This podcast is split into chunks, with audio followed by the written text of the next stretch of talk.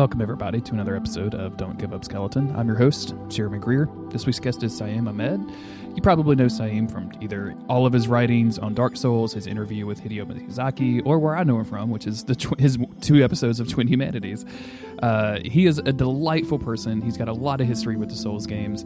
We sat down and talked about all of that history, plus um, how these games have kind of changed him, changed his career path, and how he changed how it changed how he approaches games, and pretty much everything in between. As always, I think you're going to really enjoy this episode.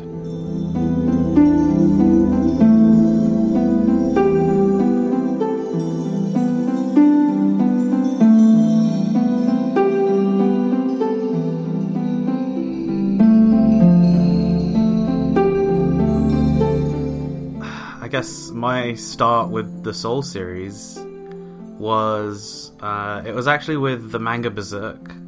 I was reading it when I was a teenager, probably like 14, 15 ish.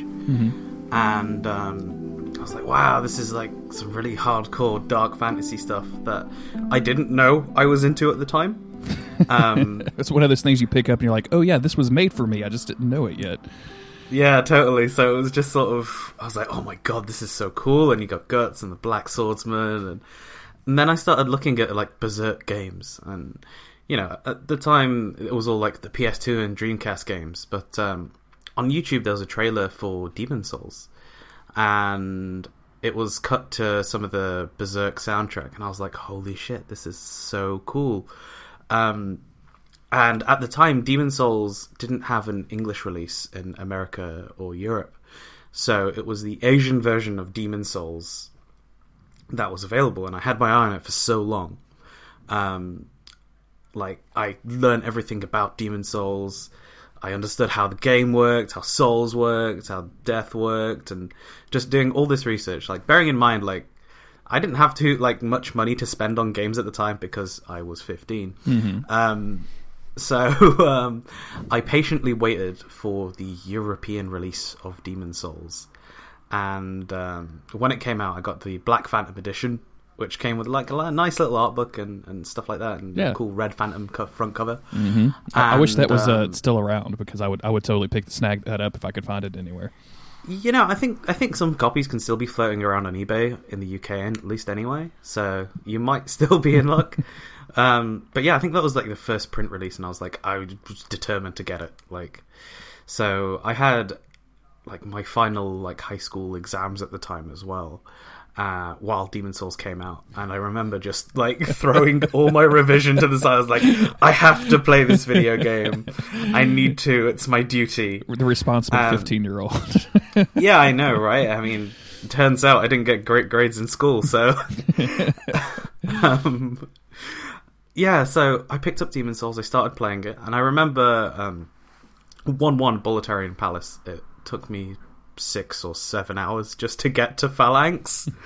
um, and I was just completely enamored by it, like from from the word go. Uh, I think the combat is what really drew me in at the time because I was really into, like, I still am into really cool systems and animation based combat. I think something that's pretty similar to to Demons and Dark Souls was that uh, Dark Messiah of Might and Magic. I don't know if you played it. Oh, yeah. Yeah, I it was, have. It was Absolutely. made by the people who did Dishonored, mm-hmm.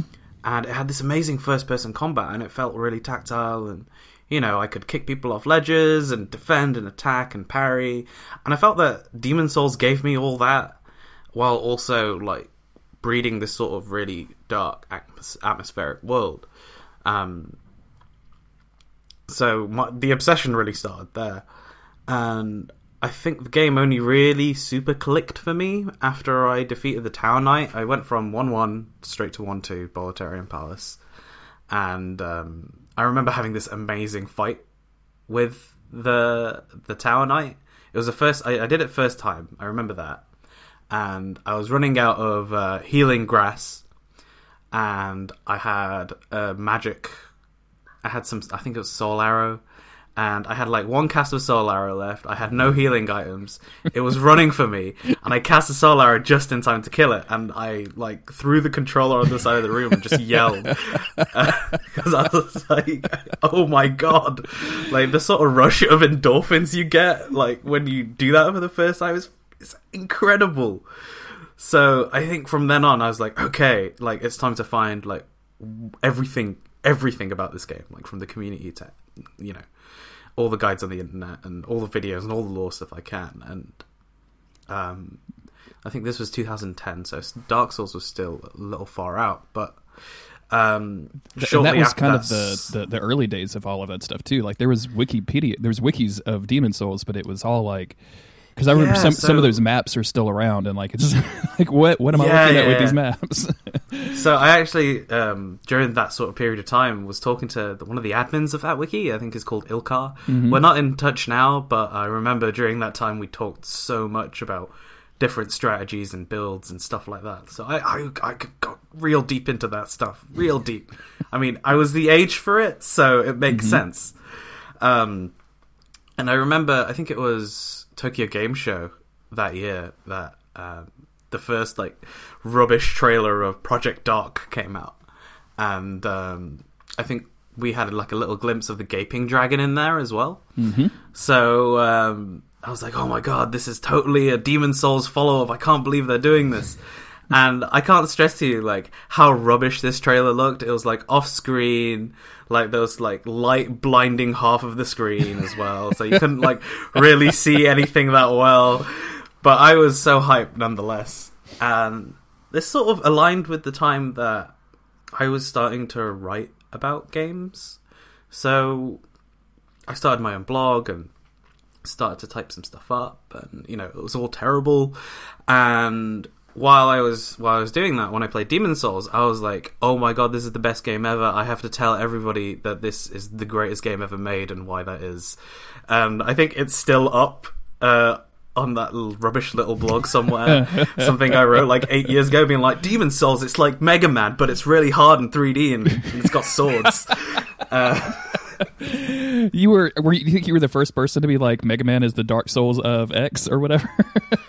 I, I, I, don't I don't think I, I think it was um, I think the the sort of source of that term came from Giant Bomb's Vinny Caravella. I think he said it in it like, did yeah yeah I remember yeah because I was I was a really big fan. That he's the one that inspired me to actually play Dark Souls for the first time. So oh uh, really yeah, yeah, yeah so I was really pumped because I was a huge fan of Giant Bomb at the time, which inspired me to do all this stuff in the first place.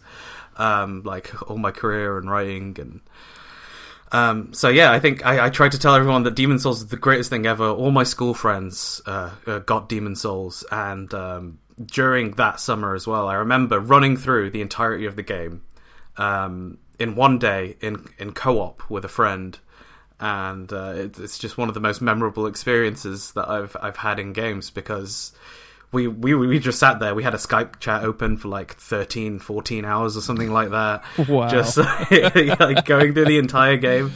I think you can summon in two phantoms, so there were three of us. Um, yeah, and I was the worst player out of all of them. So when we did all the levels for each other, I would be the one who usually dies right at the end and messes it all up. Um, if I'm the world host.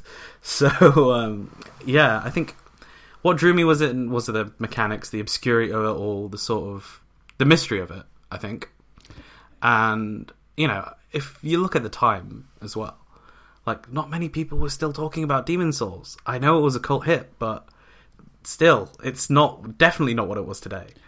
Yeah, there's a yeah. Th- there's a vivid memory I have of listening to um, um, I don't remember which Sean it is. I apologize, but it was one of the Sean's from Gamers with Jobs talk about um, Demon's Souls for the first time, and he yeah. des- he described the, the the the process of like going down into from from four one into four two, and he was like, "It's dark, it's miserable, it seems like it's raining shit, it's horrible, and I absolutely love this game." And I was like, "I can't, I don't understand. what about this is is appealing? Like, I just don't get it." and uh, it took me yeah. like a couple of years. Like it took me until Dark Souls before it finally clicked for me. And uh, it's all right. Just because you know it was the Souls games are so different in their execution from, especially at that time, from any other game. Like I was used to playing you know, just like third person action games, like an Assassin's Creed game where I was killing 18 yeah. dudes on the screen at one time with smashing yeah. buttons. And the, I mean, I was the same as well. Yeah. Like I remember like my favorite game at the time was Assassin's Creed 2 and and Uncharted. Hell yeah! I still yeah. liked my JRPGs, um, but like I, I, did have a curiosity for importing weird Japanese games. Uh, when I was that age, I think I was like at my most like, oh, I'm discovering this and that and the other, mm-hmm. you know. And I, I think yeah, yeah, it was just a really good time to play games for me at that point. It's, it was a kind of an exciting time. Like anytime that you, because when I was younger, um, you know, I was all about the, the SNES and, and, and, and all, and, you know, that kind of stuff. And just like f- looking at like blurry pictures in a magazine and Mhm. seeing these like crazy games that are coming from Japan in like three years and not really understanding what they are, but just getting so excited for them. Like that to me is, is, is like seeing that, that Project Dark trailer or that's like, you know what I'm saying? Like it's, it's just like, Yeah, oh, there's yeah, yeah. something over there and it's mysterious and I want it. Like give it to me. I want to, I want to explore all of this. Yeah, so, so I think after after my Demon's Souls summer is what I call it, uh, 2010, I think that was.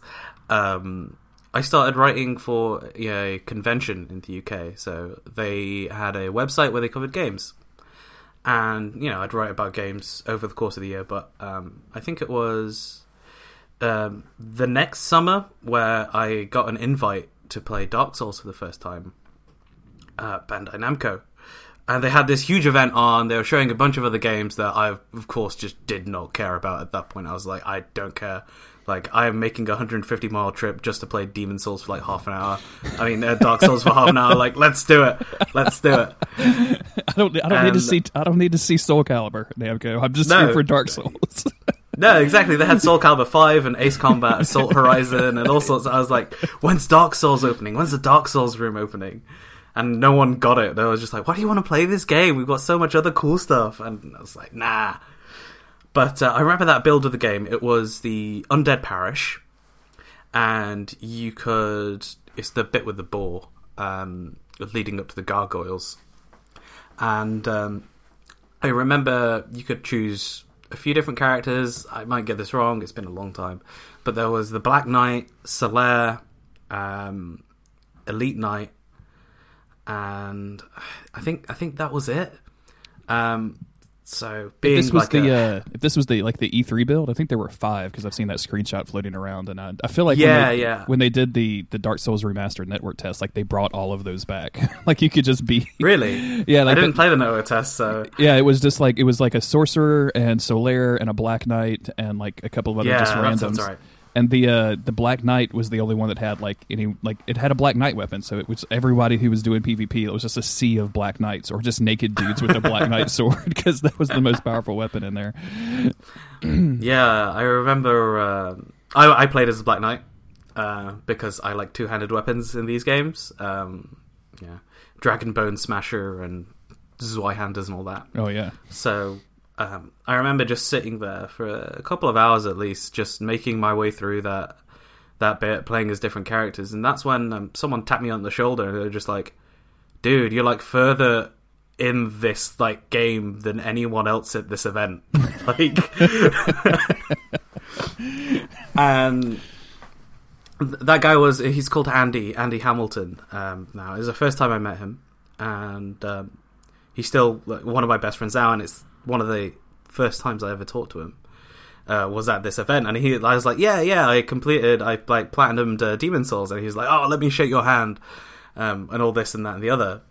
So when Dark Souls actually came out, there, I I don't know if you remember, but there wasn't that much a big of a splash around it. not at all. I think- Yeah, especially compared No, to no, not like all. all of our later games that we've gotten. But yeah, Dark Souls Oh, kind yeah. of it came up. It came out against Skyrim for God's sakes. Like that's the that's the that's so hard to forget that those games came out in this basically the same month. Yeah, I remember there were a few champions of that game at the time. I remember um, you've had him on the on the show actually. Jason Killingsworth's review of Dark Souls and Edge is the best review of Dark Souls. You know, Mm-hmm. um, I think he made an analogy to like Dark Souls is is that Black Knight that's facing away from you in the undead parish. You know, and that I think that's such a great analogy, and no one else picked up on it at the time. I think there were only a handful of UK Games Press, at least, talking about Dark Souls, and um, that was really interesting. It was UK Games anyway. Press and Vinny Caravella. Th- those were the that was my, that was my exposure to it. Just hearing Vinny talk about it convinced me to try uh, Dark Souls. I had tried Demon's Souls in the past and Yeah, like it just completely bounced off of it. Like my mind was not ready for Demon's Souls, but by by the time Dark Souls came out, I played it a couple of months after it came out, and it just it just consumed me. Like that was my that it turned into like the game that I would play for two years just about straight, like to the exclusion of everything else in my life almost.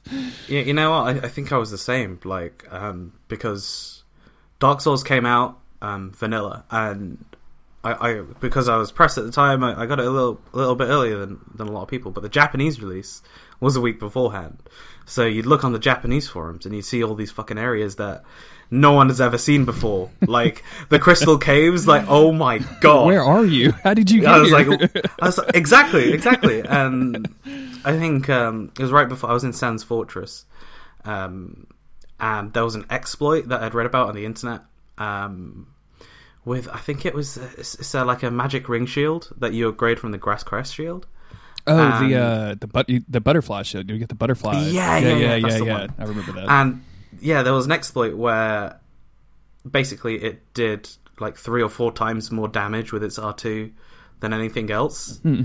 so um, so I I like changed my grass crest shield to that, and I was just tearing tearing through all these enemies, um, and that's when I got to Anor Londo.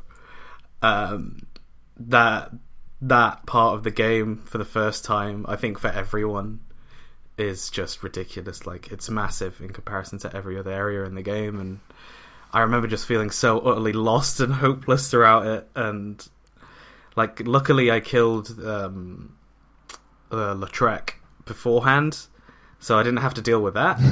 so you skated um, through there. Yeah, um, Ornstein and Smough for the first time. It was, you know, before that, I think in Demon's Souls, the Man Eaters were the most difficult boss for me Oh, because yeah. you're dealing with two things at a time. But at least they have the same move set. Um, Ornstein and Smough for the first time. I remember um, when my review actually came out, I hadn't defeated Ornstein and Smough um, because I, it was it was that difficult. It was, especially solo. Like that's a really hard fight. Yeah, yeah, yeah. I mean, you could summon Solaren, but that's about it, and he usually dies about halfway through. So, yeah. Um, after I completed Anor Londo and got the Lord Vessel, I, I put the game down for a while because, you know, I, at the time I had to play like pretty much everything coming out. So, I think I came back to it in early 2012, uh, uh, early 2013. Uh, no, early 2012. If we're thinking end of 2011, this is yeah. Um, and and, and I went I went through the rest of the game pretty quietly, being like, "Oh my god, this is the greatest thing in the world." Uh, like the discovering areas and finding out how they're connected. Like, um, this might sound like ridiculous, but it was only when I was writing a guide for Dark Souls Remastered this year that I went through uh, Blight Town through the depths. um, because I master keyed it through the Valley of the Drakes. yeah, so yeah, yeah. I- for for all these years, like that's how I got to Blight Town, and that was the how to get to Blight Town. I, um, Um, I, I want to go back to Anor Londo for just a second because uh, Yeah. that that reveal of Anor Londo coming up from Sen's Fortress when the gargoyles just like bring you up over the wall and the music swells up and it's like this gorgeous city. I don't think that there's a moment like that in, in Demon's Souls and maybe even in like the rest of the game. Like Dark Souls Two has that Nah, you're right. walk into Majula moment, which is beautiful, but and Mm. especially because in Dark Souls One, you've been through Blight Town, you've been through like you probably poked into the demon ruins, you've been through, you probably went down to the catacombs a little bit, but you never saw Mm. like an, an actual city or anything, right? Like it was kind of just like.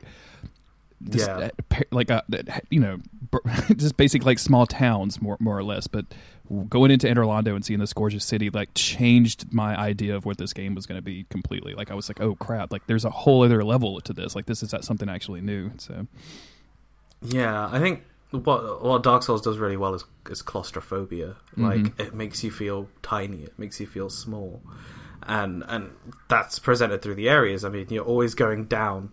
You know, when you're ringing that second bell, um, and and fighting your way back up to to Firelink Shrine is is really difficult. Um, so to to go to Anor Londo and have that almost opposite feeling of everything's huge but it's empty, and that fills me with a, a, a another different sense of dread. Um, I've, I've told this story a bunch, but um, you know, my, everyone's first playthrough I think is is, is sacred to, Dark Souls. Like it's Mhm. it's one of those things, especially because um, the the the community around Dark Souls was there, but it wasn't like it hadn't exploded like it has now. No, right? like there wasn't not at all. the you know before the game comes out, there wasn't 15 ways to beat Ornstein and Smough YouTube videos. Uh, so I just like was wandering through Anor Londo, and I got to the edge of where the bridge will eventually raise up and connect, and it, there was a Mm-hmm. orange soapstone sign. It just said "Beware of Dark Wraith."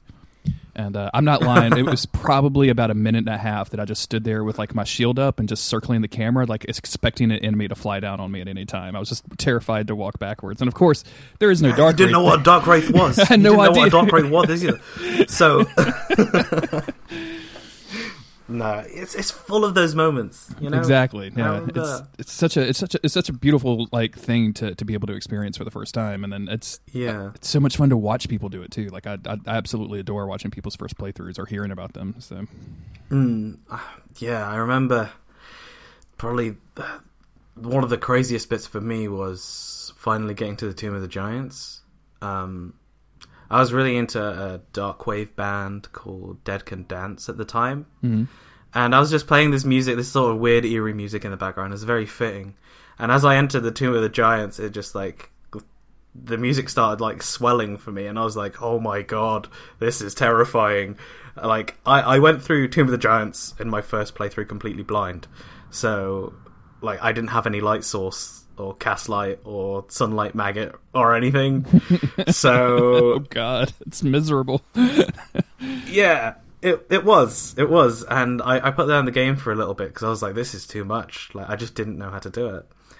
Um, I think it was it was when Artorias of the Abyss came out that I that I went back to Dark Souls and, and finished it and and and went through the DLCs and, and, and things like that. And really, for me, I think that was the start of me being like, oh, oh god, this game is this game is not only just as good as Demon's Souls. It's it might it might be better. And this is something that I still flip flap around a lot uh, in my head. Like I can't decide which one I prefer. Um, um, but I do remember just hammering that game over and over and over again. As soon as that first playthrough was over, New Game Plus. Yep. Let's go to Ash Lake. I didn't discover Ash Lake. Um, I didn't do Painted World of Ariamis. I, you know, I missed out so much stuff, and I just wanted to keep going back again and again and again. And That- yeah, that continued for about a year. that new game plus where you finish the game and so you can you can Mhm. finally like okay now i'm going to go read all the spoilers that i've been excluding myself from basically yeah, pretty and, like much. and you start looking at a list of areas and you're like what what, what? who Yeah, who is this person wait you can so get much. what you can save who Uh, who is that guy I was like, I didn't know about Big Hat Logan. I didn't know about um, the what's she called, the pyromancer in uh, Blighttown. I didn't know about her either. yeah. Quelana, yeah, I just the fair lady. Like, she can talk like you Yeah. can speak to her what the heck yeah, what does the pendant do?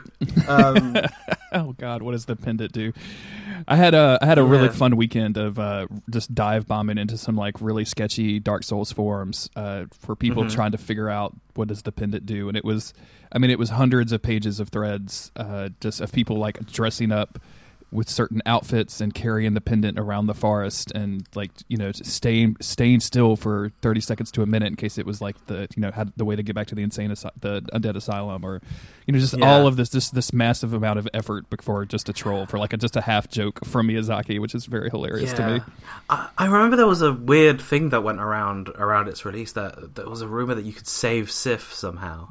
That you didn't have to kill I Sif. remember that yeah Um, I was just like, what? How do I do this? But nothing really, really came about. I was like, maybe if I could like jump to this like inaccessible ledge and and go through the path that way, or but you know, of course, it was all, you know, you, you couldn't actually save Sif. You have to kill Sif. You have to get to the abyss. Um, and I think around this time when I was doing those repeated playthroughs of Dark Souls, um, the lore stuff started to get unwrapped. And so a lot more people started to hear about Dark Souls and this crazy game which doesn't tell you anything. And I remember on Twitter at the time, at least, um, a lot of people were just like, "Oh, I need to go back to Dark Souls. Like this all sounds amazing." And it was then that a few people I follow started a WhatsApp group um, to help people through Dark Souls.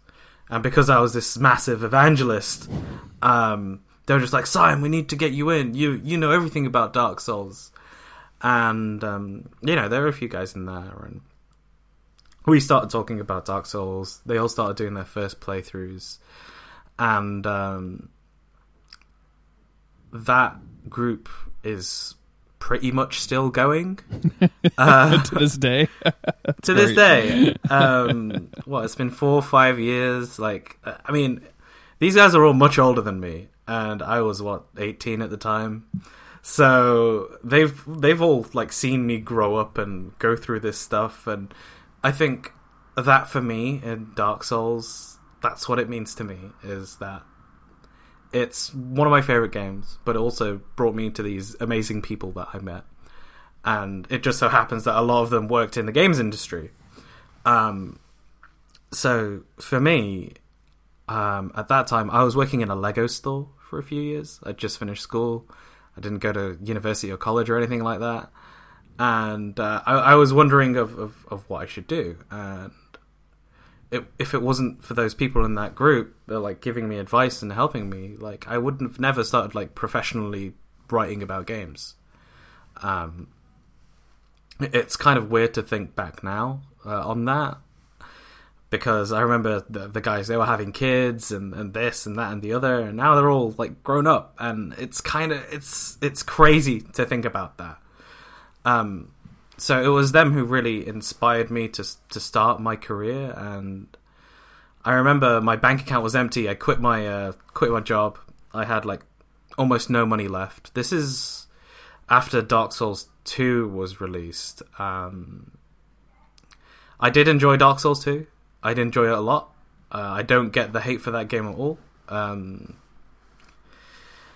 but it, it, it did feel like a step to the side. But I remember playing through Dark Souls 2 as, as cosplaying as Shrek with a giant club, which was fun. of course. Um, uh, that, that's the kind of Dark Souls player I was. I actually just uh, randomly started a Dark Souls 2 run yesterday. And um, yeah, just it's it's been a long time since I've started a new run. Usually, I'll, I'll I would you know dip in with the current character and do some co op or do some PvP or whatever. Um, but yeah. start, starting fresh, it's, it had been a while, and just that entire intro, uh, especially now that we have Dark Souls three and we have Bloodborne, and mm-hmm. to compare to, it just does not feel like a like a like a a quote unquote Souls game. Like it doesn't feel in like in the same universe at all. And I know that's what yeah. they, were, they were going for, and I think they succeeded dramatically. I just I I don't I don't have any problems with that game either. Other than oh, I have, no. I have, I have some mechanical issues with that with that game, but I think I have mechanical oh, yeah. issues the, with the just about PvP related. Yeah, yeah. Um, but it's it's almost like it's not even a like I I think I've said this on the podcast before. Like you could call that game Dragon Souls and probably have avoided a whole lot of hate for that game, right? Just because people oh, weren't totally. expecting the the, the follow up. Mm. No, um, yeah, Dark Souls two. It, it did a lot of of different things, which I think in hindsight I appreciate a lot more now than I did at the time. Um, I was more mad at the time because I was like, "Oh, this just this doesn't feel like Dark Souls. what is this?" yeah. Um, but like w- with hindsight, um, I'm just like, okay, yeah, this is this does something different with the the formula, you know. So I can appreciate it a lot more. Um, I, I did go through Dark Souls 2 in the same fashion, after I completed it, I decided um, some guys in the group were doing a Soul Level One Dark Souls run, so I decided to to join the ranks and and start going through that game at level one. You know, after spending hundreds of thousands of hours in, in it already, and eh, you know what? It, it's such a great way of reinvigorating like familiar territory um, in that game because suddenly the danger's back. Um, suddenly the mystery's back. Like, what weapons do I use? How do I use them? you know, where do I need to go to find this pyromancer to get this pyromancy? Which covenant do I join for to do PvP? And that all that stuff I didn't explore before. Um, so during the Soul Level One run, it was uh, it was something. It was something. It was really difficult. It took me months, almost a year to do. Mm-hmm. Uh, I remember again getting to the Tomb of the Giants, which is a massive sticking point for me. Um, anyway, I find that area difficult even now. Um, and getting to Nito and just being like, okay, I'm gonna stop for a while, and um, I picked it back up a few months later, and I did the rest of the Lord Souls all in like one run without dying. um, I was just like, I don't know, something just came over me that day, and I was just like, I feel like a god. Um, um, and I did it in the order, so I did the the Four Kings first, and then went to Nito. I I remember that because the Four Kings took me a very long time. yeah, that's a that's a tough Um, fight. Just normally, yeah. much less much less so level one. You really have to. Yeah. Uh, like you really have to start min maxing at that point at soul level one to me. Like you have to because I, I find it almost impossible to dodge their attacks like just by watching them. Right, like, so I just end up just tanking that entire fight essentially. Yeah, that, that's what I did. There were there were like two options, which is like you either dodge or you tank. So I rolled in with full Havels and my uh, reinforced club and, and started hitting them. I think one of the coolest strategies that I heard for that was the the white light. So when you kill one, you can still damage it in the white light if you keep hitting it. Yep. So My last my last run, I actually killed him in three kings, and I was so proud of myself. I was like, Ooh. "Screw you, four kings." there are only three of you.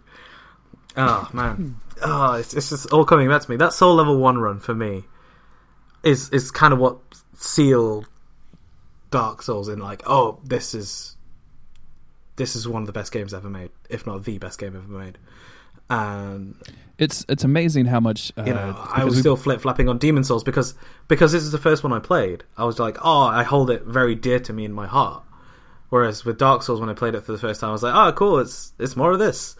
Um, yeah, I think a lot of people have very different relationships with the series based on how they played them and what they played them and which order they played them in. So I've talked to um, close to 150 people for this podcast now, um, and Yeah. they've like a, a majority of them started with with Dark Souls one. That seems to be the game, the jumping on point for a lot of people. A lot of people started with the demons, and um, it's interesting to hear from the people that started with Bloodborne or Dark Souls three and then worked their way backwards. Uh, because Mhm. while they have the appreciation for for those for the earlier games, a, a lot of them much much prefer like the the, the kind of movement and speed of the of the later games to the kind of because I mean Demon's Souls is a little faster, but Dark Souls is- uh, going back to the remastered really kind of sealed in my home. It's it's it's a slower game. It's a much slower paced game than just about Oh, yeah. anything. Even if you're playing a you know a fast Dex person. It's it's a lot slower than say a Bloodborne or a Dark Souls three, so it's kind of interesting to see which people's favorites are, and a lot of it is, Hmm. is as as you said, just like the first game that you played. I know that's it's, it's that way for me. Like I mean, I have I don't, I don't even want to talk about how many hours I have in various versions of Dark Souls versus the other games. Oh god, yeah. oh, tell me about it. I remember there's there was the original PS3 version that I had. Then there was the Artorias the Abyss edition on the PS3, which had a different save data to Yep. the normal PS3 version. So I had to go through it again on that. And then um, when the PC version came out, I started on there again, of course, and spent hundreds of hours on that. And it's kind of crazy to think. I don't want to think about it because it's too much. if I start quantifying it, it's it's crazy, and that's not even counting Demon's Souls, with data which I unfortunately lost. Um, Oh no! yeah, yeah, all my all my guys. I remember my first Demon's Souls guy. I, I modeled him after an anime character in Legend of the Galactic Heroes. Uh, he had like slicked back um, orange hair, and I I named him Pheromonus. Um, Fifteen-year-old me was was pretty creative with those names, huh? Sure, yeah, yeah, I'm into it. and, and, and now every every game I play, I start as a character named Pheromonus, and he has orange slicked back hair. nice. So, um, it started, sort of started a tradition there for me. Um, I'm curious Yeah. because uh, like Dark Souls Two was obviously a little bit of a, of a lane shift. Um, I, I was I think first introduced to you and your writing and, and everything via the Twin Humanities podcast. all right, And um, it was, I think it was the second episode that you were on, but it was uh, basically just a preview for Dark Soul, for Dark Souls Three. You had just been to Namco. Um, CJ Mhm. and Patty had played the network test, or maybe just CJ had played the network test. I'm not, I don't really remember now, but um, uh, it was. I went back and re-listened to that episode before this week's because I was kind of curious. Because it was it was such a weird time in, in Dark because we were everybody was so excited after Bloodborne for a new Dark Souls game. I think even if it was a Mhm. little soon, people were like, "Well, I mean, I don't want this to turn into Call of Duty, but it's another Dark Souls game, and Miyazaki is back, quote unquote, and all of this other Mhm. stuff, and people were very excited for it. And I want to get your opinions kind of after the fact, um, just because that game has become such a it's such a weird game to talk about because it's such a good game that people seem to kind of not like, just like Dark Souls two, for the exact opposite reasons that they don't like Dark Souls two. So I'm curious where, where you landed on, on on that game just as a as a whole. I think, what looking at it, what two years out from release now, Mhm. um, I started to get fatigued with these games after Bloodborne came out. hmm um, just because I did. I spent so many hours in Demons Dark Souls. I played Dark Souls 2 a few times. Scholar came out and DLCs came out, and I played the DLCs first, and then Scholar came out, and so I played a bit of Scholar. Um, and then Bloodborne came out, and I went through that multiple times. Um, and Dark Souls 3 was announced, and I remember I made a video, but uh, right after Bloodborne was released. Um, which helped me get started with my my writing, which is all about Miyazaki's career. And I remember saying in that video after Bloodborne came out that like they need to stop, basically, like. It, like I'm getting genre fatigue, and I'm one of the biggest advocates of this game. you know, like, like Yeah. I love these games so much, and even I'm getting tired of them. So what? What do you do then? And when three was released, I, I loved three. Of course, I'd love three, right? It's a new Dark Souls game. Of course, I uh, of course I love it. I, I reviewed it and I gave it five out of five in uh, the British newspaper called the Telegraph. Like it's one of the only games that I've ever given a perfect score to, and and for good reason. It's because, despite how frequently they might come out, and and Dark Souls 3's, you know, relation to Bloodborne coming out so soon, I think that Dark Souls 3 does take lessons from Bloodborne, but it's not quite the the paradigm shift that Bloodborne was. So, in terms of like going back and playing 3, I think it's the one that I I've I've only gone through Dark Souls 3 like twice. And and for me that's a shocker. Um but that doesn't make it any less good of a game. It's more down to the fact that it I was more bothered by the release schedules and how fast they were putting out these games and how familiar the ground that we were treading felt, you know? Um and for you know, Dark Souls 3 after, you know, it just kept on ramping up harder and harder and and more and more and more that I, I you know, I, I couldn't I can't really take it that that style of game again. I don't think. It's um, it's it's confusing. I- I, I'm right yeah. there with you. I've only I only played through Dark Souls three twice. Um, one Mhm. of those characters went through New Game Plus because for some reason I have to like platinum every Souls game because I have to have that weakness inside of me.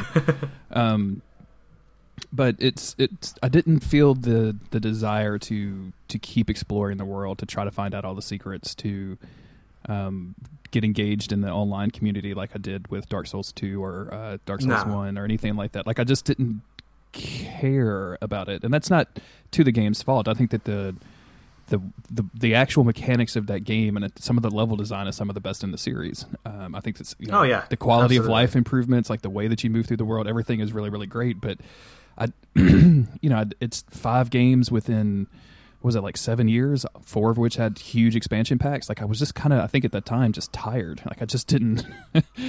Yeah. I just, I just couldn't. And I, I want to go back. Like I'm, I'm purposely making myself not play that game. Not that I really have a huge desire to, but, but I just want to Mhm. give myself some space between it so that um, maybe after Sekiro comes out, like returning to Dark Souls three and with fresh eyes to see if I like it. But and I think that I think Mm. that the difficulty curve that you mentioned is going to be what because that's that's the part that's not really fun to me. Uh, Mm, like the later parts of that game are really hard. I mean, in just, a way that just, I just in a way that none none of the other games are. exactly, you know? yeah. Uh, and you s you Um, saw that creep with Bloodborne. Like if you if you go into like some of the chalice dungeons, like the the story chalice dungeons that you have to do with half health with Mhm. huge monsters that have an incredible amount of health, like you saw that you started seeing that creep, and I it's not. Some of that stuff is fun. I think it works for Bloodborne a lot better than it does with Dark Souls three. Um, Yeah, but- I agree. I think it was the twin princes fight. um, yeah, yeah. It was. I mean, playing that game through like pre-release with no FAQs, no guides, nothing. You know, like one other dude who's playing it, but he's not as far as you, and and going through that fight and trying to figure that stuff out like completely blind it was it was super tough, especially with like the sort of limited uh, tank build that I was running. Um, so I, I remember how like that's that that for me is a lasting impression of that game is that like this isn't fair, and I I felt that Dark Souls three did step that line in retrospect. It went from being difficult but fair, but this isn't fair. Like this actively isn't.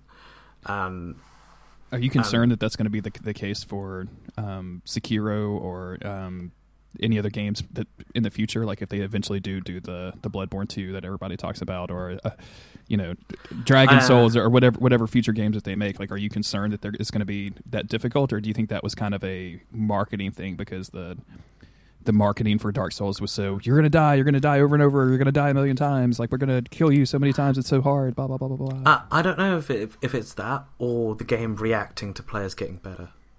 Hmm. That, that's what I think it is. It's that they know that players are beating Dark Souls with Guitar Hero controllers and, and stuff like that. So let's give them a bigger challenge. And I, I get it from their point of view. Um, I don't necessarily agree with it. Um, and am I concerned about From Software's new games? Sekiro seems to be a really interesting change of pace um, from what they've currently done. Um, in terms of setting, in terms of design, it, it it sounds a lot more like a traditional third-person action game than it does like a quote-unquote Souls game, right? Mm-hmm.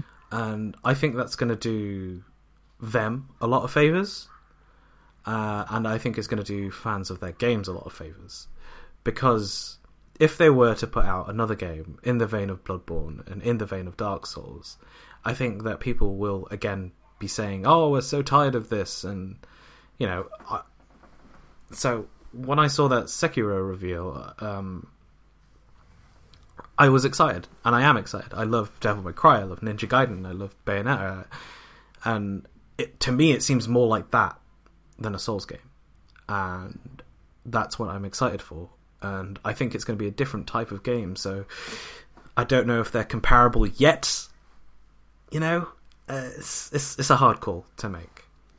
Um, You're actually the uh, the first person um, I've recorded with since E3, so you're the 1st Mhm. person to be able to offer any kind of like opinions on Sekiro, uh, and I, I just like as a chance to just geek out on everything I saw. Like I am so excited for that game. Oh, no, I- I- same. I'm I'm so happy that From gets the chance to you know go back to the. I, I'm not gonna say go back to their roots, but just try to get weird and zany because.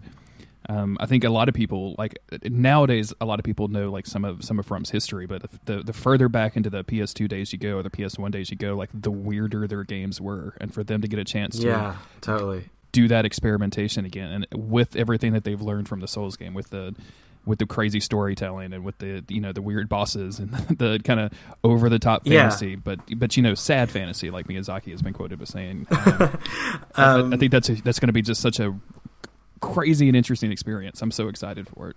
yeah, I'm I'm super pumped for, for Sekiro and and all the different ways it's gonna uh, you know let us kill things, um, and the pace. I like I like the pace of those games a lot, like the third person action. Yeah. And I've been really jonesing for one recently, so I think Sekiro might tick that box. Yeah, it should, it should be Um, it should be pretty exciting. I'm uh, I, I'm just I just I'm at this at the point now where all I really need is a release date. Like I don't I don't need to see any more Yeah. trailers or anything. Like I'm I'm hooked. Just just give me a release date so I can pre-order it and I'll be done. That's all I need. Yeah, same. And I think it's really good that you know, from the sounds of it, Activision basically gave them a blank check and be like, make a game, um, and just put it out. Um, but I before Dark Souls three released, um, I got the chance to interview Miyazaki. Yeah, I was about to mention Um, that, so I wanted to talk a little bit about that. Yeah. Um, so like when I started writing about games, I it was like this bucket list thing. Like I'm going to interview Hidetaka Miyazaki, the guy who made Dark Souls, the guy who like kicked this all off for me. No pressure. no, Um, that should be easy. I know, right? Um, yeah, I mean, uh, the allure is kind of broken when you see him in the morning, morning wearing sandals and eating eggs. So, uh, like, God, he's he's got the book about the Dark Souls lore. Um, but yeah, um, it was a press event. Um, I think it was held in Germany. They they like flew a bunch of journalists over, and I interviewed him in the most Dark Souls place possible. Um, so it was a like a Gothic cathedral, like a re like uh, a renovated church, basically, and it looked like something out of Anor Londo. And th- there was a full moon that night. It was a clear night, and it looked eerie as hell. And I remember that Namco actually put out uh, like two little like big motes of fire, and during the middle of like the play session of the build of Dark Souls three we were playing, um, someone came in like that was not a part of the event. Like this wasn't like scripted or scheduled. They were just like, "This isn't right. You shouldn't be doing this at a church." Uh, like like screaming. What?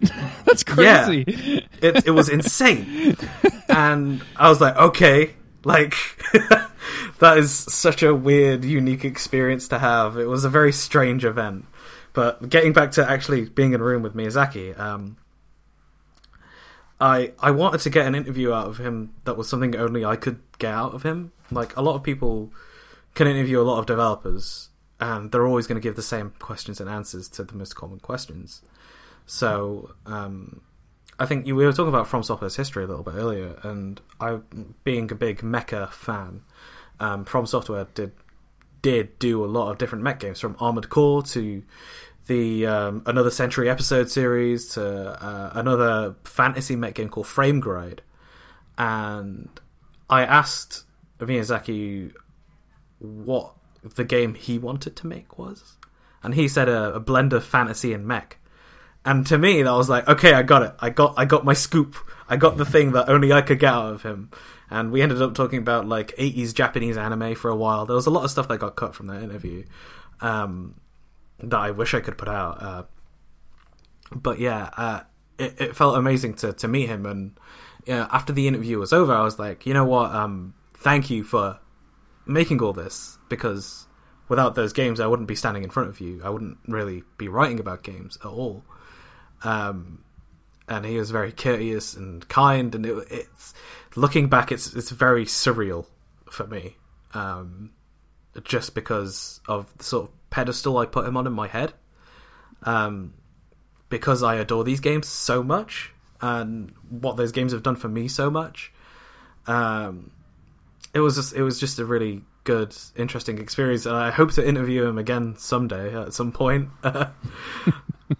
I'm surprised yeah. you're not Facebook friends now. I mean, I figured that's how every interview what? ends with like exchanging Facebook information. No, no, me, me and Yoko Taro are Facebook friends. Okay, well, uh, we're going to end this podcast, and you and I are going to have some off-air conversations. um, it's it's interesting yeah. that you, you, keep coming back to that. That was um, you posted something on Twitter uh, recently, and that's the, the, kind of the inspiration for me to ask you to be on the podcast. You were you you've always been on my list when I started this podcast. Like I had I, I, I sat down and like made a list of people that I would eventually get on, and just tried to. That's that's very kind. Um, but uh, it's you you you mentioned the same thing on Twitter of like, man, it's weird to think that you know playing Dark Souls has, has literally changed my life, and that's a question that I've been asking uh, all of the people I've been interviewing recently is like how these games have affected you personally or professionally it's crazy to me like my life uh, like just because I started a, mm-hmm. a, a garbage hate mail blog for Dark Souls, like I met you know the Bonfireside Chat boys, like that was my intro. Yeah, and then and then all of a sudden now like this is what I do. Like I this it it it, it led to me finding a a hobby that I love to do. Like podcasting is now something that I absolutely adore doing. I do it all the time. I have three of the damn things. It's ridiculous. Um, besides professionally, like, do you think that this these games have kind of changed the way that you approach media or approach approach other video games? Um, because obviously this this led you into to a career path, but has it actually changed the way that you approach this thing that we love to do? Um, I think it has because I think Dark Souls helped me define what I like in games.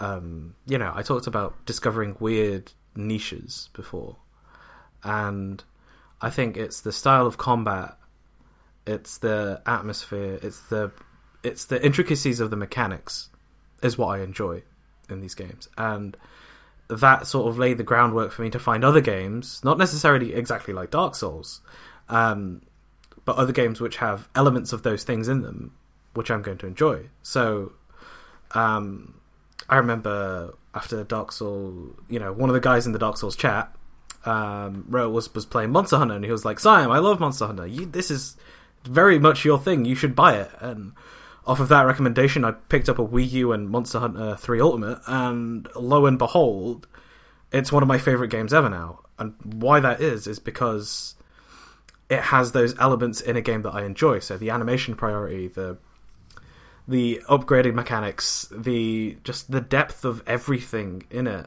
you know?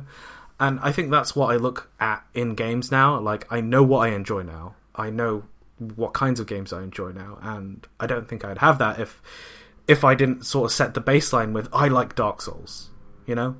Mm-hmm. Um, yeah, I wouldn't I wouldn't have that at all. Um, and even looking at other games that I like, you know, that were on my sort of all timers list before I played Demons and Dark Souls.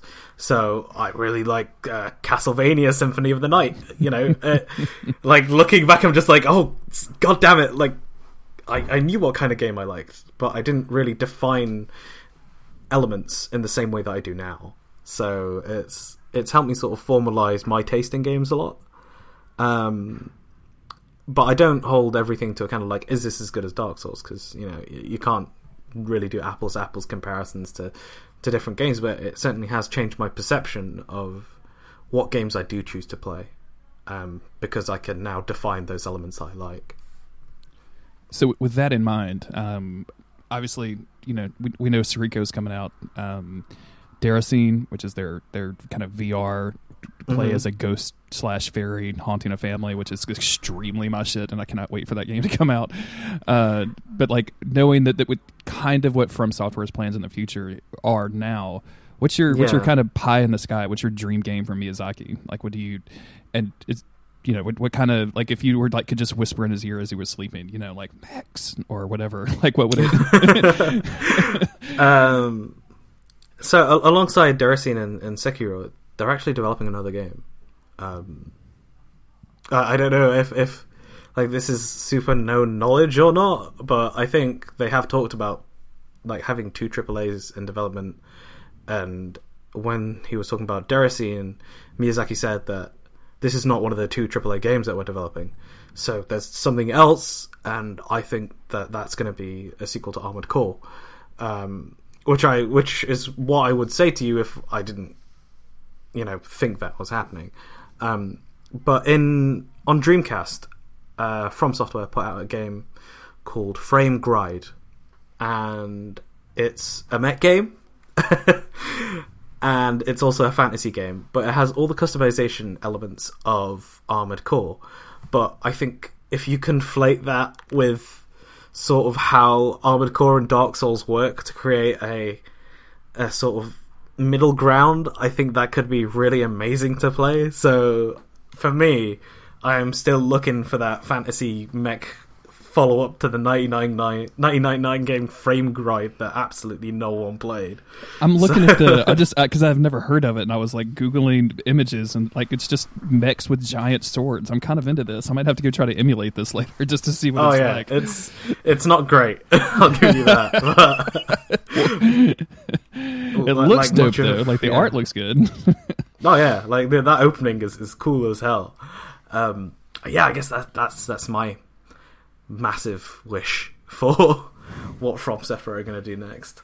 Well, Sayem, thank you very much for for agreeing to be on the show and for spending a, an hour with me this morning. I, I very very much appreciate it. Um, no problem. I've always it was a pleasure I, to be on. I always like interviewing people that uh, that um, not only have spoken to Miyazaki but have like kind of studiously played and thought about these games over the years. And it's always you can always you can always tell like when someone has a really like internalized thought process about these games, and it's always a pleasure to talk to you. So um, yeah, no, no, problem. I mean, yeah, this is going back what eight years now, which is crazy to yeah. think about. So. it's almost a decade, man. It's crazy.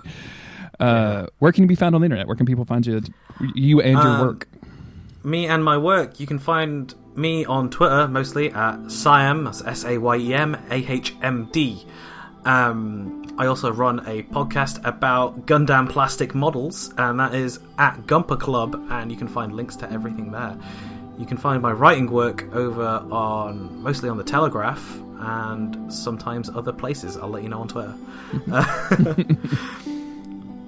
um, but yeah, thank you for having me on. It was it's really fun to sort of it's really cathartic to, for me to talk about this like in hindsight because I've never done that before.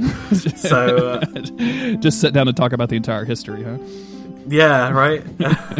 like I just wrote, wrote a massive uh, Eurogamer guide to Dark Souls when the remaster came out, mm-hmm. and like it was it was so cathartic just to put everything I know about Dark Souls into a single thing, like into a single document.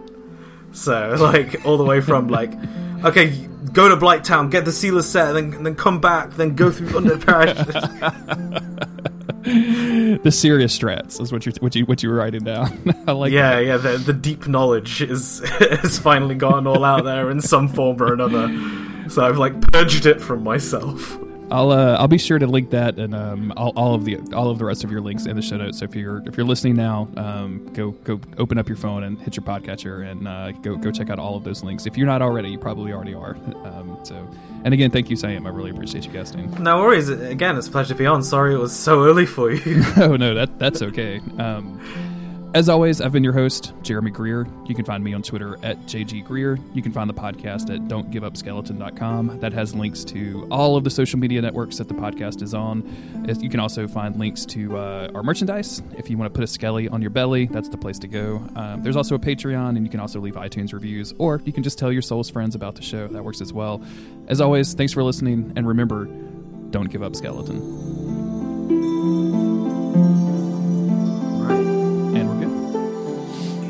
Man, that was a quick hour. I should look down and I was like, holy crap, I know. we're like 57 minutes into this. I know, and we didn't even really get into Bloodborne. we didn't really talk about Bloodborne at all.